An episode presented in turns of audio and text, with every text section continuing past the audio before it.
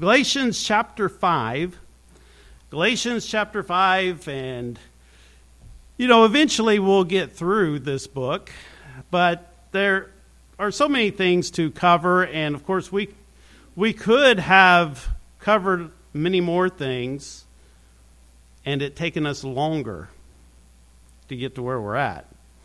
Uh, but you know, you try to keep things reasonable as far as time frames are concerned. But there are so many things and so many ways to consider it and to come from different angles and so forth. And so right now we're kind of at a place where I really don't know how that is going to proceed forward. You know, I have the old Baptist outline, you know, and it's alliterated and um, you know, it all has uh, like let's see, like point one, the fraudulent persuasion.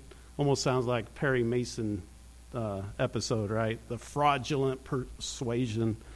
Um, and then we have um, the falsifying persecution, and then I forget what the last one actually is because I've became so diverted away from uh, what I'm actually intending to do. But I think it's the, perp- uh, the not the purposeful, but the uh, freeing purpose or something like that.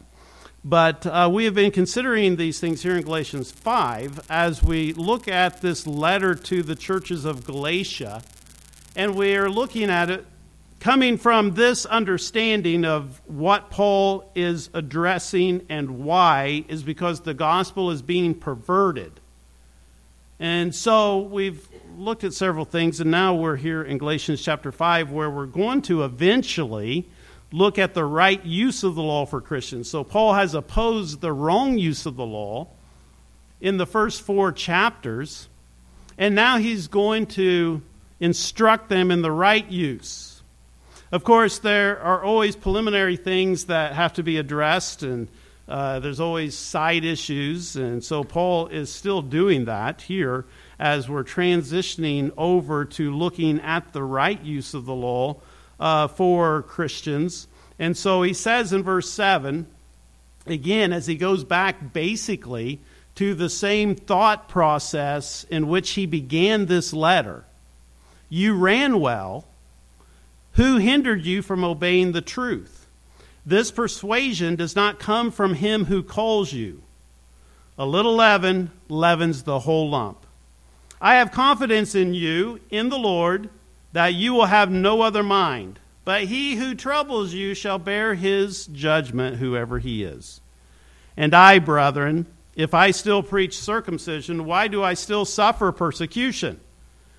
Then the offense of the cross has ceased.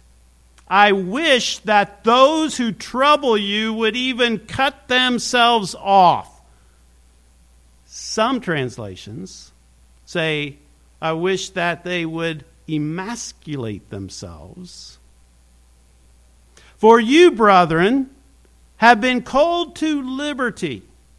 Only do not use liberty as an opportunity for the flesh, but through love serve one another. For all the law is fulfilled in one word, even in this you shall love your neighbor as yourself.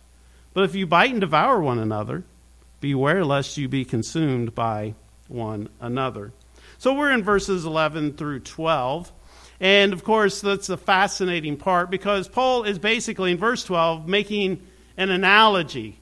You know, the whole conversation's been about circumcision. Remember, because the Judaizers were like, listen, they were telling these Gentile Christians, if you want to be a true Christian, if you want to be a if you truly want to be saved, then you have to be circumcised in a religious context. You have to be circumcised as well.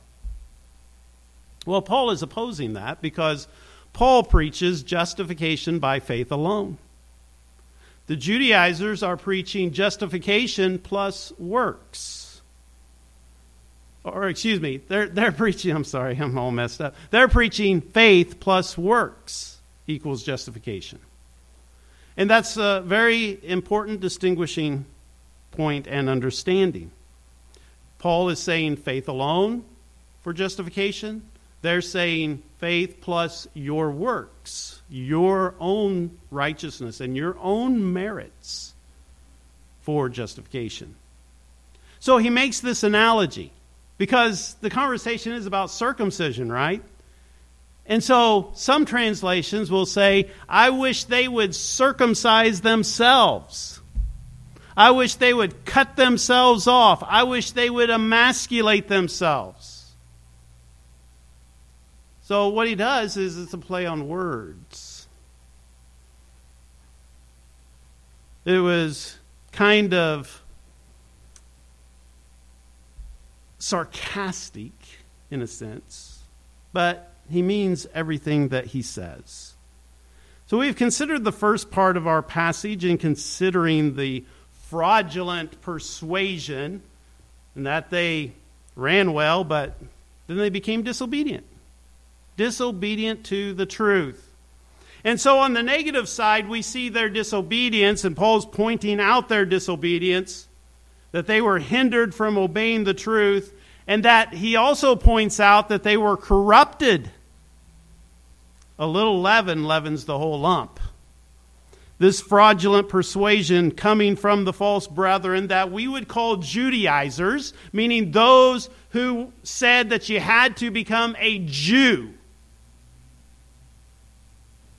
in order to be saved. So, this persuasion wasn't coming uh, that was coming from the false brethren, the purpose of it was to turn them away from obedience to disobedience, and yet they used a deceptive tactic that seemed to call them to obedience to the law. Right? Isn't that the gist? Well, hey, you know, this faith alone thing, there has to be more than that.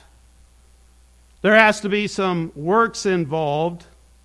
There has to be obedience to the law. You see, they're coming at it saying as if they're promoting obedience to the law. But Paul says that they're turning them from the truth to disobey the truth. In other words, turning them to disobedience. Peter described certain libertines as promising liberty while they themselves are the slaves of corruption. It usually goes hand in hand. And this is the way it is with both libertines and legalists. Their disposition is rebellion, which always produces disobedience. On the positive side, we see their past history of obedience. They ran well, we see Paul's confidence. I have confidence in you, in the Lord, that you will have no other mind. In other words, he was confident that they would not fully be shipwrecked and that they would turn back to the truth and they would turn back to obedience. And so, based upon the past persuasion of the Gentiles in that they ran well, were once obedient, and that this present persuasion was not the persuasion of Christ who calls them, Paul is confident in the Lord that they will not be fully persuaded against the truth.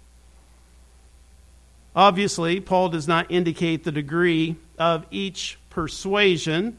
It may be some, it may be many, it may be most in either direction, but he is confident of this one thing that the church and the true body of Christ will remain and continue. It may be a remnant, it may be a multitude, but Paul is confident that the calling of Christ will be effectual to complete the work that has begun and cause them to will and to do after God's good pleasure, and that is what I believe. Whether it's in relation to our particular church here or the church at large in America. It may be a remnant, it may be a multitude, but Christ and his church will be victorious and it will march on. All the other kingdoms of this earth will be shaken, and there will only be one kingdom that is left standing in the very end, and that is the kingdom of Jesus Christ. It may be a remnant right now, but it don't matter because there's something coming And yes, in our own power and in our flesh and in our might, we may not be anything for this world. I mean, we may not be much of a resistance effort, but God is going to cause the kingdoms of this world to shake by shaking the earth and cause them to crumble. And so that is why preachers preach the word, by the way. Remember what Paul tells Timothy to be instant in season and out of season, to be faithful when things are going well, to be faithful when things are going poorly. Because that's not how we can look at things. We are to live by faith. Faith in Christ. And so, my faith in Christ is that He has been granted all power and all authority in heaven and on earth. And because my faith is in Him, whether it's going good or whether it's going poorly, whether it's popular or unpopular, my role, my job, my commission is to preach the Word and to be faithful in preaching the Word. And so our confidence should be in the Lord and not in man's wisdom or with the motivation of self interest or self benefit. And this is why Paul's letter to the Galatians is, in our estimation, disjointed. He's been going back and forth with doctrine and application and with some good old fashioned confrontation. And we neglect to see that Paul was dealing with the same old sins in his day as we do today. Paul's authority was being questioned. Paul was condemned by the snowflakes of the Greco Roman world as being mean. Remember, one time he tells the uh, Corinthians, Okay, what, what do you have then? You want me to come to you with a rod? Or do you want me to come to you in love? So, Paul was accused of being mean. Paul was accused of being hard to understand. You know, when we're not saying that these things were not true, as a matter of fact, Peter Peter agrees with those who were complaining about Paul being hard to be understood, right? Peter's like, yeah, Paul is hard to understand. It's difficult. And you know, in over 20 years of ministry, I have seen in the ministry of other people, and I have experienced in my own ministry, that the same stuff is just repeated over and over and over and over again. And it's funny how, when the more you preach the word, the more your authority is always questioned. Has anyone ever, I mean, is anyone ever really questioning the authority of Joel Osteen? Has anyone ever seen that? No. I mean, literally, some of these guys get away with murder. Well, maybe not quite murder, even though James MacDonald threatened it. But maybe not murder, but they get away with everything else, right? I mean, Ted Haggard just came out again about his homosexuality and drug use. How many times do we have to do this? And no one, still no one today is questioning his authority. None. They're still flocking to his church. It's astounding, right? But it's simple, really. And this is what helps keep us and should keep everything in perspective. Not only should it keep pastors with a proper perspective, but it should keep you with the proper perspective in dealing with this world. And that is, it's very simple. It helps keep things in perspective. And yes, they may hate me. Yes, they may hate you. But the reason why they hate us is because they hate Christ and His Word. That's where the opposition comes from. You can stir up a lot of oppos- opposition by all, all you have to do is just proclaim the word. And, it's really rather easy. You know, when during the month of June, all you got to do is just not say, not any of your own words, not say a word. Just quote Leviticus 19. And all of a sudden, people will go batty, right? They'll be all over you. They'll be going crazy and nuts. Go to Romans 1. Why? Because, you see, the real opposition and the real hatred is against Christ and His Word. So that should help keep us in the right perspective. Knowing and understanding that it's really not so much us, but Christ in us. Because if Christ wasn't in us, they'd actually love us because we'd be of their father, the devil, as well. So when I preach about faith being faithful in church attendance, faithful in giving, faithful in serving the church, and so on, the real issue is always in any opposition to those things is God.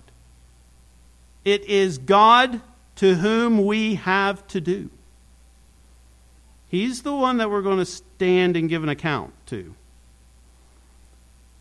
Therefore, our job is to faithfully proclaim the word and to faithfully apply it into our hearts and lives and live out the word in this world.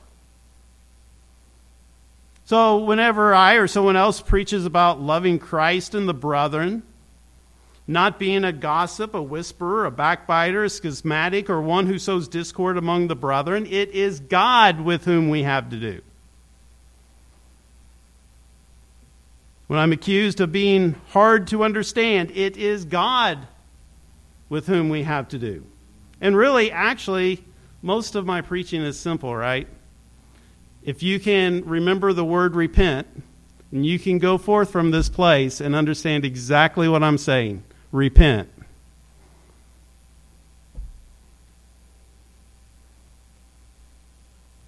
The, we must preach the word, God's standard. That we've all fallen short of his glory in our sins and transgressions against his word. Repent and believe on the Lord Jesus Christ that is not hard to understand, but it is hard when one is defiant against the Word of God. And besides, if you or I went to our professor, or to maybe one of our high school teachers, because of our low grade, we huff into that office. We look at the professor and we tell him that our low grade was because he was hard to understand. First of all, do we really think that that's the standard?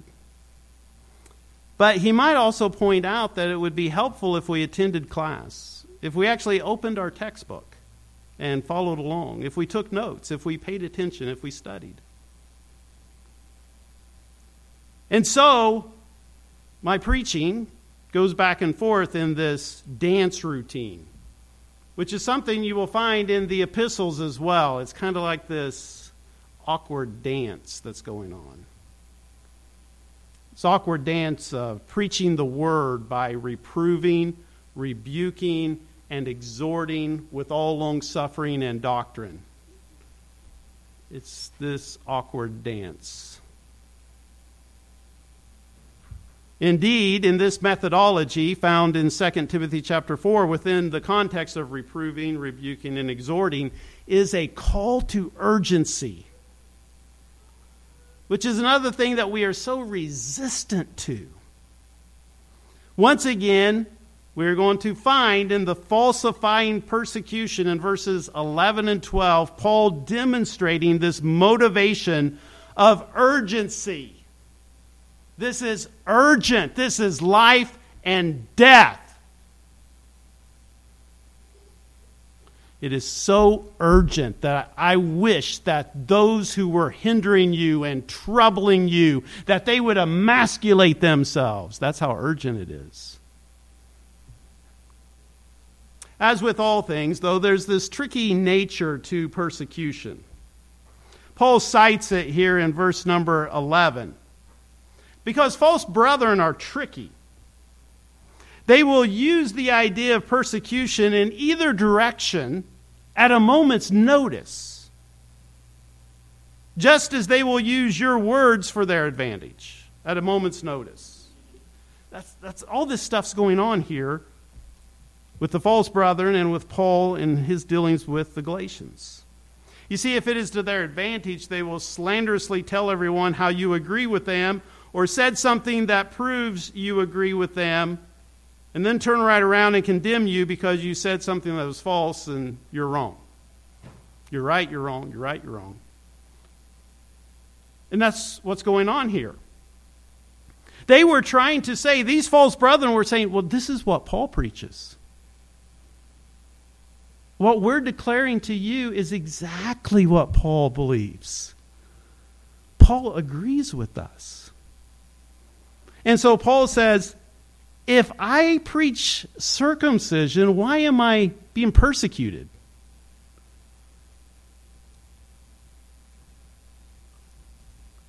Oh, yeah, that Paul. That, that, that Paul believes exactly the way we do. And that's the way they do with even the persecution, because they're saying Paul agrees with them, but then they're persecuting Paul. And they, they're, they're tricky. They'll, it's any means necessary. They are quick to accuse and to persecute, and then quick to claim persecution. In other words, Paul was dealing with Greco Roman snowflakes. Postmoderns in a pre modern world. and such is the case here in Galatia. The false brethren condemned Paul as a false apostle, but then they used Paul's authority as an apostle to advance their falsehoods as if they could have it both ways. It's rather confusing in dealing with these people, right? So notice, and I, brethren, if I still preach persecution, why do I, if, if I still preach circumcision, sorry, why do I still suffer persecution? Then the offense of the cross has ceased. What Paul is saying here is that if he is preaching circumcision, which is one of the claims by the false brethren, then why is he suffering persecution? And if he is suffering persecution for preaching circumcision, then the offenses of the cross have ceased. Therefore, his, he's not suffering for the gospel, and he's not suffering for the cross, which means it's no longer then about the gospel. Notice first that the false brethren, even though they do not accept Paul's authority, they were going around convincing others that Paul agreed with them. In most conversations that you have nowadays with anyone, and especially depending upon what you do. So, with pastors, this is definitely true. That with most most conversations that pastors have with Christians, and all conversations that I have with non Christians, is really about their attempt to get them to agree with, or me to agree with them. That's what it's all about. The whole conversation. Now, they're not using reason or persuasion, but assumption. Because they're really not looking for an explanation. As soon as you try start trying to explain something, then you know the conversation just goes in a million different directions, and it's because that, that's not what they're they're looking for. They're just looking for a little statement to say, right?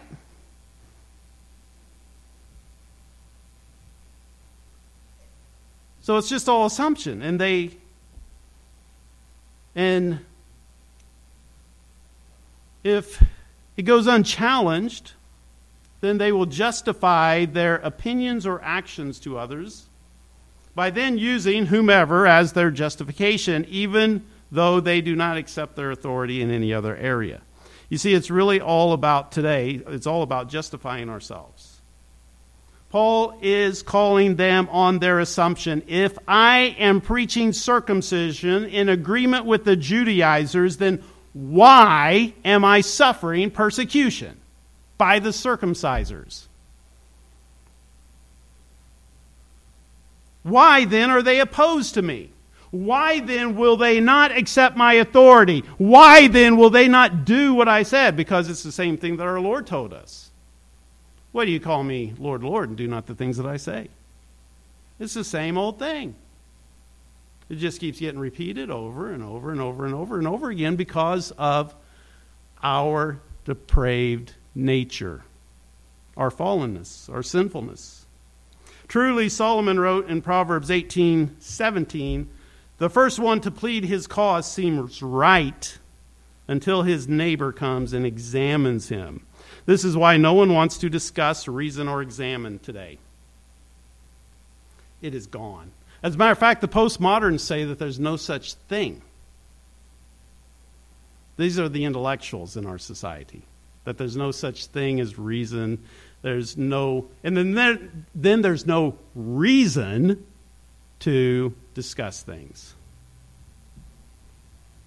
But this is what Paul is doing. And he's forcing the Galatians to do, to examine these things seriously. To them, the Judaizers came along and presented their case, and it's like, oh, that, that, that sounds good. That really sounds good. I really like that.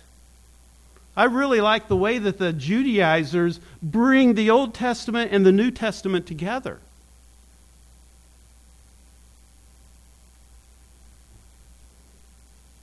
It seemed right, but Paul is examining their claims, and he's been doing this from Galatians 1, verse 1, till now. He's examining their claims and showing them that they are incorrect. Paul is correcting them, and this is why at Paul's sedition trial in Acts chapter 24, he says in verse 13, Nor can they prove the things of which they now accuse me. Paul is declaring the falsehood of the Judaizers' claim and then makes the following imprecatory statement We might could say it's an imprecatory prayer. I mean, he does say, I wish. But at the very least, he says an imprecatory statement, which is, I wish that those who trouble you would even cut themselves off. Calvin talks a lot about this in relation to some people claiming that this just seems out of character for a Christian. Seems out of character for Paul, who calls upon us to love one another and to walk in love and in charity and in unity and in peace. And then he makes this statement. Well, he's wanting them to be cut off because he knows that they are tearing the church apart because they are trying to cut off others from the church, to cut off others from Christ. And Paul understands that this is urgent, that this is important.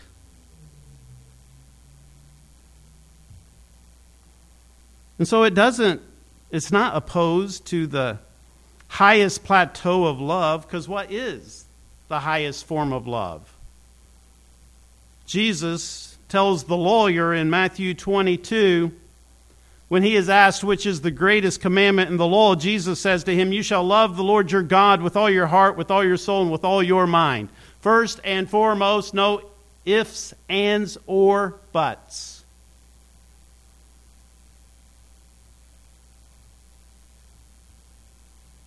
And then the second, Jesus says, You shall love your neighbor as yourself. Notice there is a first and a second. And the first does take priority. So Paul had the highest view of God, the highest view of Christ, the highest view of the church, and because of his love for God, wished that these false teachers would cut, be cut off for the love of truth and for the love of the church. Because of his love for God and his love for man, he wished them to be cut off.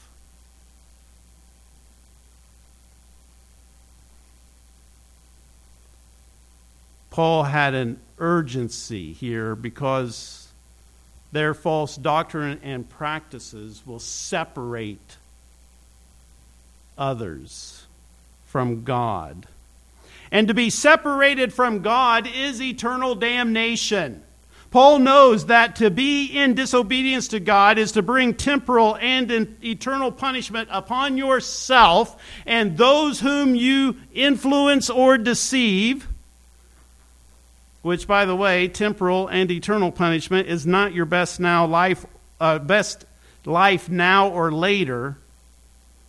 But Paul knows that to be outside of the church is to be outside of grace, to be cut off from the gospel. And so he has this urgency, which would cause him to react so strongly to their falsehood.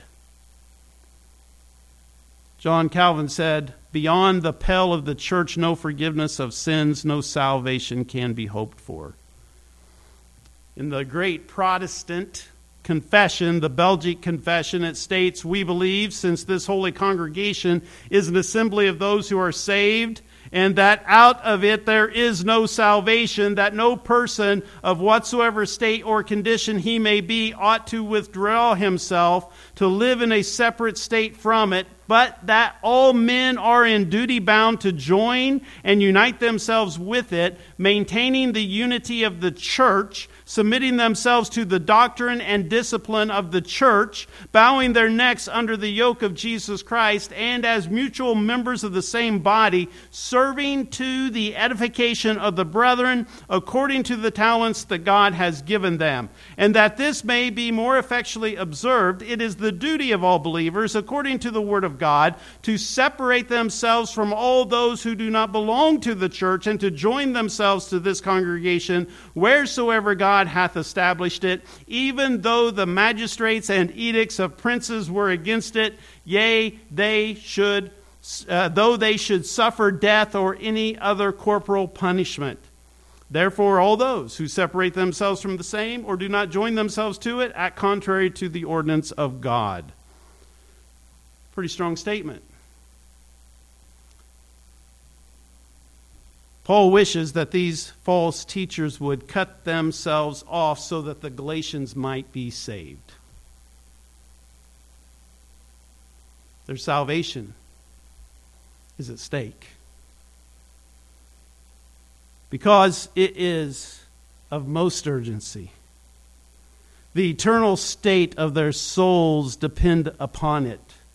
The Galatians did not see the urgency but all throughout this letter, Paul continues to demonstrate the urgency of the matter. Do we really approach anything today understanding the urgency of the matter? When we come into the presence of God, do we understand the urgency of the matter? When we are called upon to humble ourselves and to repent and to believe in Christ, do we really see the urgency of the matter? Well, I did that once. And right now, I'm not going to do it because I got this little sin I'm holding on to that I'm kind of enjoying right now. So I already did it once, and I'll, do it again in the future. Do we not understand the urgency?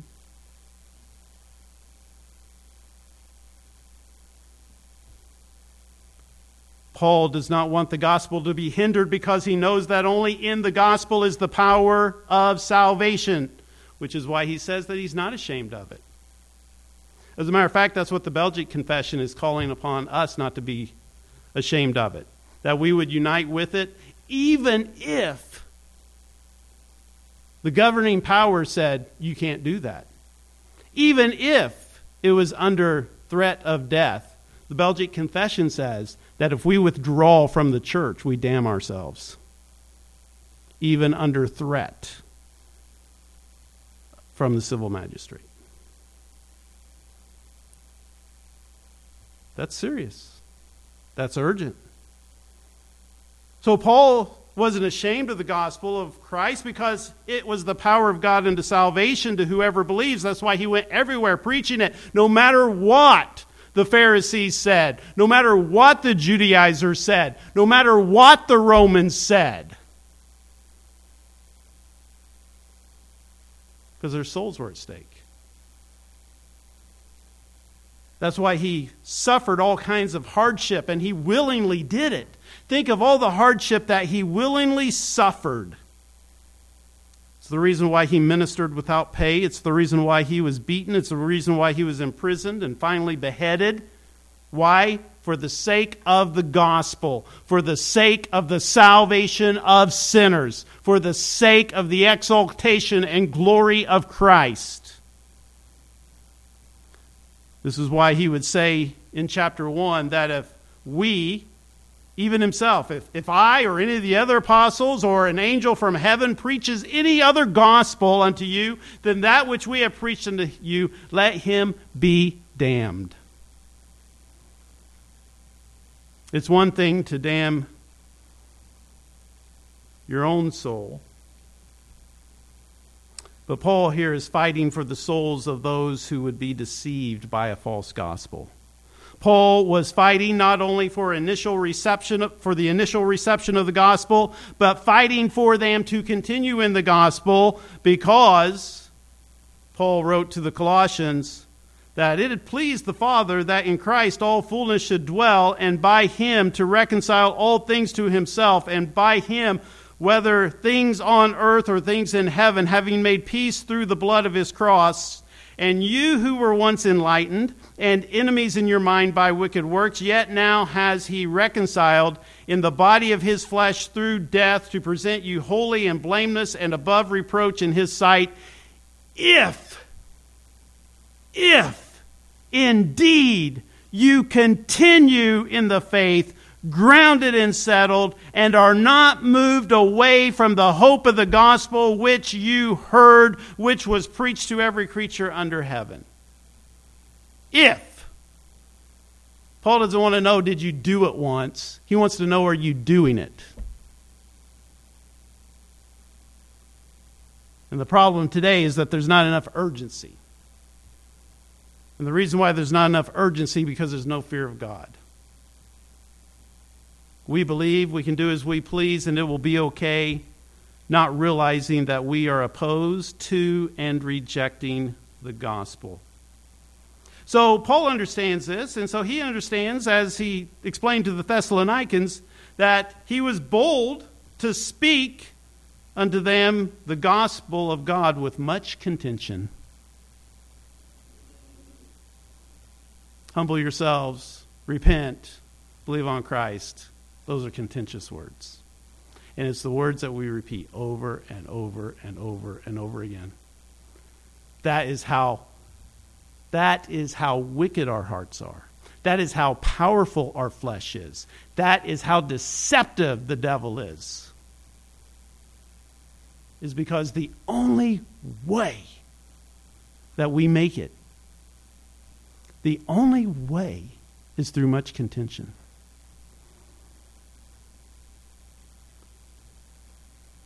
So, we are to preach in confrontation and tell you in great heaviness, but with great hope. If my people, which are called by my name, shall humble themselves and pray and seek my face and turn from their wicked ways, then will I hear from heaven and will forgive their sin and will heal their land. Even as James talks about the adulterers and adulteresses and those who have friendship with the world and are at enmity or who have a hatred of God, that he gives more grace. Yes, God resists the proud, but he gives grace to the humble. It's contentious and hopeful. Therefore, we are to submit to God, resist the devil, cleanse our hands, and purify our hearts, and not be double minded anymore by humbling ourselves in the sight of the Lord. We are told to let us search and try our ways and turn again unto the Lord, to lift up our heart with our hands unto God in heaven we are told that he that covers his sins shall not prosper, but whoever confesses and forsakes them shall have mercy. We are told, Let the wicked forsake his way, and the unrighteous man his thoughts, and let him return to the Lord, and he will have mercy upon him, and to our God, for he will abundantly pardon. We are told the time is fulfilled, and the kingdom of heaven is at hand. Repent and believe the gospel. We are told, Repent and be baptized, every one of you, in the name of Jesus Christ for the remission of sins, and you shall receive the gift of the Holy Spirit. Repent, therefore, and be converted, that your sins may be blotted out when the times of refreshing shall come from the presence of the Lord. We are told to remember from where we are fallen and repent and do the first works, or else Christ will come unto us quickly and remove our candlestick out of his place, except we repent we are told, Repent, or else I will come unto you quickly and fight against them with the sword of my mouth. We are told, These things saith the Son of God, who has eyes like a flame of fire and his feet like fine brass. I know your works, love, service, faith, and your patience. And as for your works, the last more than the first. Nevertheless, I have a few things against you because you allow that woman Jezebel, who calls herself a prophetess, to teach and seduce my servants to commit sexual immorality and eat things sacrificed to idols. And I gave her time to repent of her sexual immorality, and she did not repent. Indeed, I will cast her into a sick bed, and those who commit adultery with her into great tribulation, unless they repent of their deeds. You see, there's this emphasis about repentance. It's a matter of urgency. The Lord said to Israel through the prophet Ezekiel, As I live, I have no pleasure in the death of the wicked, but that the wicked turn from his way and live. Turn. Turn from your evil ways, for why will you die, O house of Israel? You see, this is the thinking that Paul has. It's that urgent, it's a matter of life or death. And because he has that urgency, he says, I wish that those who are troubling you, those who are leading you down the road to hell, those who are damning your soul, those who are making you disobedient to the Word of God, I wish they would be cut off so that you might live. It's that urgent. When we see all the deception and all the things being crammed down our kids' throats today, it's that urgent. When we see all the stuff throughout social media and throughout all the media platforms, it's that urgent when we see all the rebellion, abominations going on throughout our land, it is that urgent. It's life or death. Father, we know that in the midst of life we are in death. And that's true in so many ways. We pray that you would help us to see the urgency not only of the hour, but that we would see the urgency of the issues and see the urgency for which why we must humble ourselves. Pray and incline ourselves to you and turn from our wicked ways. Because there is no salvation outside of our surrender completely and wholly to you. We can't give you a little and hold back the greater part. No, you demand complete 100% allegiance and surrender, submission. We pray that in the hardness of our hearts or even in the deception that we face in this world. That we would not be so full of pride, that we would not yield ourselves to you. In Christ's name we pray. Amen. Let's